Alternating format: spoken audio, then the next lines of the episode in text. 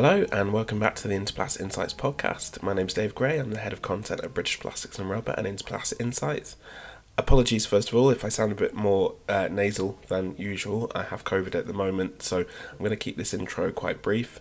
But just to let you know that this podcast is an interview I did recently with Dr. Jan Stultemeyer, who is the Global Head of Innovation and Sustainability at Avient. Avient, for those who don't know, is a provider of specialty additives and polymers. And um, like most uh, stakeholders in the plastic supply chain, Avient is currently looking for responsible solutions to increase the sustainability of its products. Additives in particular can add many benefits to plastics, of course, but they can also impact on recyclability. So I wanted to speak to Jan about a facility that the group opened in 2020 called CycleWorks. You may have read about it in the news. Um, I wanted to find out what Jan and his colleagues have learned about the recyclability of polymer additives. I hope you enjoy the conversation.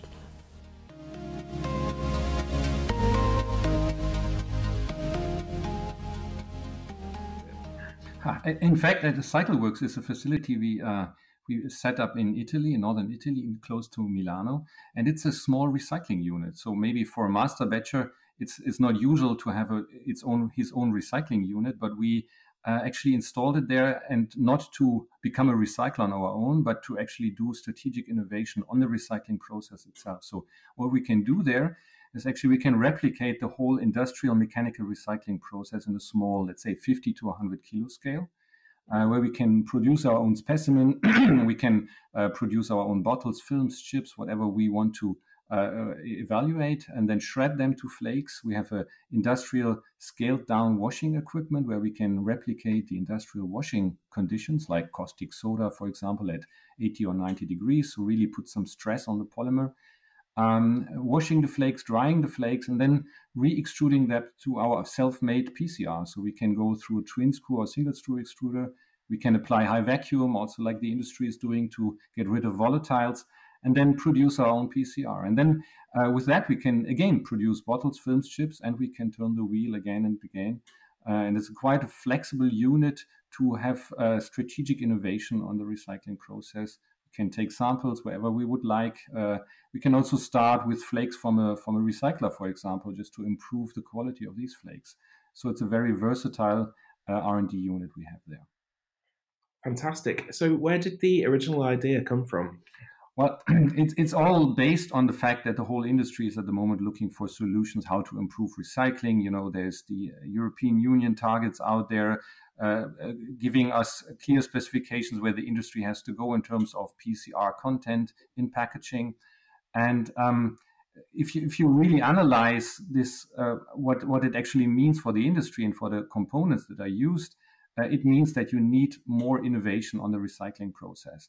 And and of course, if you really want to see the effect of a certain additive mixture, for example, on the recyclability of a, of a, a plastic recycling, then you need to replicate it as close to reality as possible. Because if you just give this additive to a recycler in a large scale, you will probably lose the, the results somewhere in the let's say in the in the waste that is actually recycled there because it's its volume simply too too high. Um, and and that was the reason why we said we have to invest into this equipment to be really equipped for the future and and be able to uh, to innovate. Yeah. Excellent. So um, the facility was announced, I think, at the end of 2020. Um, so what work has been completed so far? Uh, yeah, it's correct. End of uh, 2020, we we basically uh, uh, kind of kicked off the activity, and it was heavily delayed due to COVID. Unfortunately, we wanted to be actually working much earlier, but you know, everybody I think suffered from the same problem here. Um, and and officially, we started working then in January last year. Uh, and of course, the, the initial stage was really uh, gaining experience. Huh? So we, we started to replicate the, the recycling protocols from RecyClass, from EPBP, from APR, just to be, first of all, learning our equipment, how to manage it, and how to actually uh, interpret the results we, we got. Uh, so that was the first phase. And in the second phase, we immediately really jumped into action and we wanted to understand what is actually the effect of our standard additives and colorants which we are selling uh, on, on recycling, on the recyclability, because we wanted to make sure that whatever we give to our customers, even from the standard portfolio, is not destroying recyclability. So we, we had a broad screening on that one. And then from this, we, we actually continued and said, okay, now we see uh, certain additives have a, a rather positive effect, antioxidants, for example, which is quite obvious. But can we actually improve on the on the uh, on this effect? Um, and, and, and that's actually possible. So we found new additive mixtures which actually protect the polymer uh, from the beginning on in the long run in the recycling process because you have to imagine you know at the moment the protocols we have in the industry are just one cycle you know if you go for recyclers they check recyclability one cycle but that's not the full target because we want to keep the polymer in the loop and have it recycled again and again. And what happens if you accumulate let's say degraded polymer in the process and if you increase the pcr ratio in the packaging? So that would mean um, uh, over quite some time, but after maybe a year, you would accumulate very much um, a, a, lot of material which is not in a good quality anymore, and that will be in a large content in the bottle, up to 25 to 50 percent, um, and that would actually destroy recyclability on the long run. Um, so for us, it's very important to go for this design of uh, design for recycling concept, meaning trying to protect the polymer and keep it stable in the process as long as possible. Okay, interesting. And um, what have you what have you learned so far? um, I think one of the bigger learnings is actually that you have two type of solutions you can offer for this market. And I like to speak about aspirin and vitamin for plastics. Uh, so, so the one is the aspirin, which is just taking away maybe the headache of a of a converter which has to deal with a low quality PCR and still has to make a good bottle. So I think there's many problems around that at the moment. So these would be solutions like compatibilizers uh, or, or also antioxidants just to give more stability and to, to uh, enable them to open up a bit their processing window. But it's not, you know, actually curing the disease in a sense. Uh, that that you know you, you don't improve the recycling process. You just upgrade and kick a little bit, boost a little bit the the, the low quality PCR. But still, well, there will be more low quality PCR coming in. So the vitamin, on the other hand, is really what I just talked about, is this design for recycling solution. So meaning, how can we actually, from the beginning on, put the right additive package into a uh, into a polymer so that it keeps healthy and strong over many many cycles. And that's also what we use the CycleWorks for. So we have a lab environment, but we just turn the wheel like five six times. And the more, the often you actually recycle, the more heat histories you accumulate with the polymer, and you really see how it degrades. And here we can then bring the right packages of additives which actually help to make a product recyclable again and again and again. Okay. And have there been any surprises along the way? That's a good question.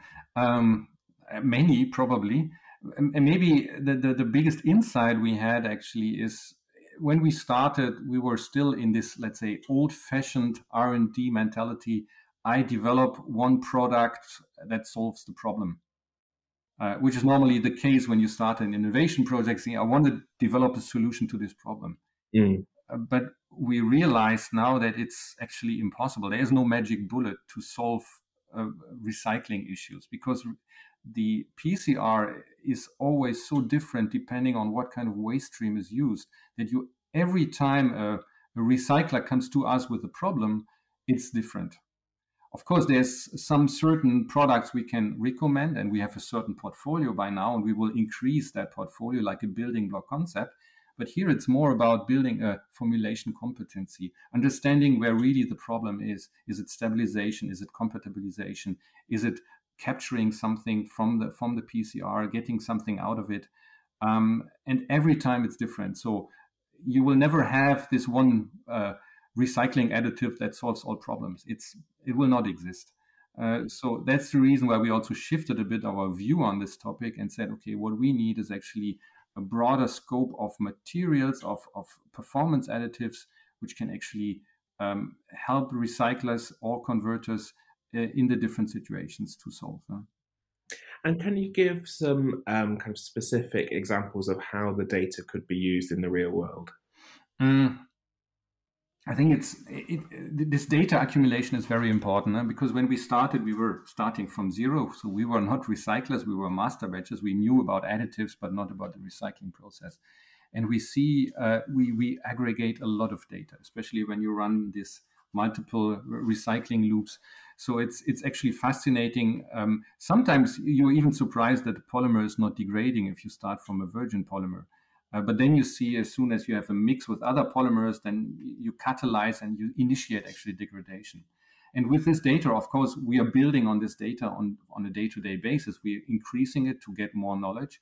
But um, for us, it's also important to share this data also uh, in our industry groups where we're working. So we just are about to join also RecyClass. We are a very active member in the Alliance to End Plastic Waste, where we also discuss. And, and this base data, I think it's very important for the industry to share it. Of course, every company will have their own proprietary data about what kind of additive works. So that's a different story. But just seeing how a polymer degrades and what are the influences in the process and how to actually fix that, that's important that we all work together. Otherwise, if we're still sitting in our ivory towers, we will probably never be able to solve this recycling challenge which we have ahead of us. Of so, therefore, what we do with the data, we try to share with value chain partnerships. We work together with, with converters, but also with machine producers, with raw material producers, additive producers, uh, and, and really try to find the right partnerships to, to be more powerful in solving the problems. Fantastic. And on that note, um, and this is my, my concluding question, um, what are the next steps for the project? Um, so, first of all, we will continue building on, on our knowledge. We will try to um, broaden the scope of our, let's say, uh, reach of our additive performance uh, in compatibilization and stabilization, but also in color, how to manage color in the recycling process, how to maybe even give a prediction what kind of colors are possible based on a gray starting material. You know, normally the PCR is grayish, and people say, yeah, but it's gray, I can't make a nice yellow anymore. Yeah, maybe, but you cannot even achieve a lot of other colors. And we are working on something that actually helps customers to design based on a PCR. Um, and, and we are also um, trying to integrate more labs inside of Avient into this CycleWorks activity. At the moment, it's this one unit, and we're, working very closely with our, let's say, uh, R&D colleagues also based in the UK. But we want to use more labs all around the world in this CycleWorks scope, actually, to bring together the knowledge also from different regions. We're very European focused, but recycling is a global issue.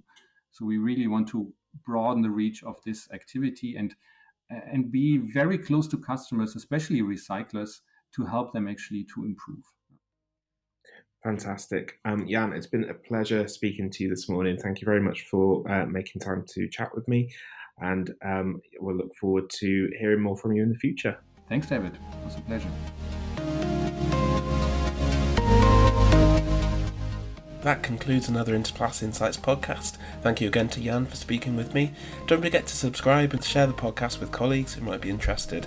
Um, to receive British Plastics and Rubber in print or digital format and stay up to date with all the latest plastics industry news, head over to interplastinsights.com. Till next time, thanks very much for listening.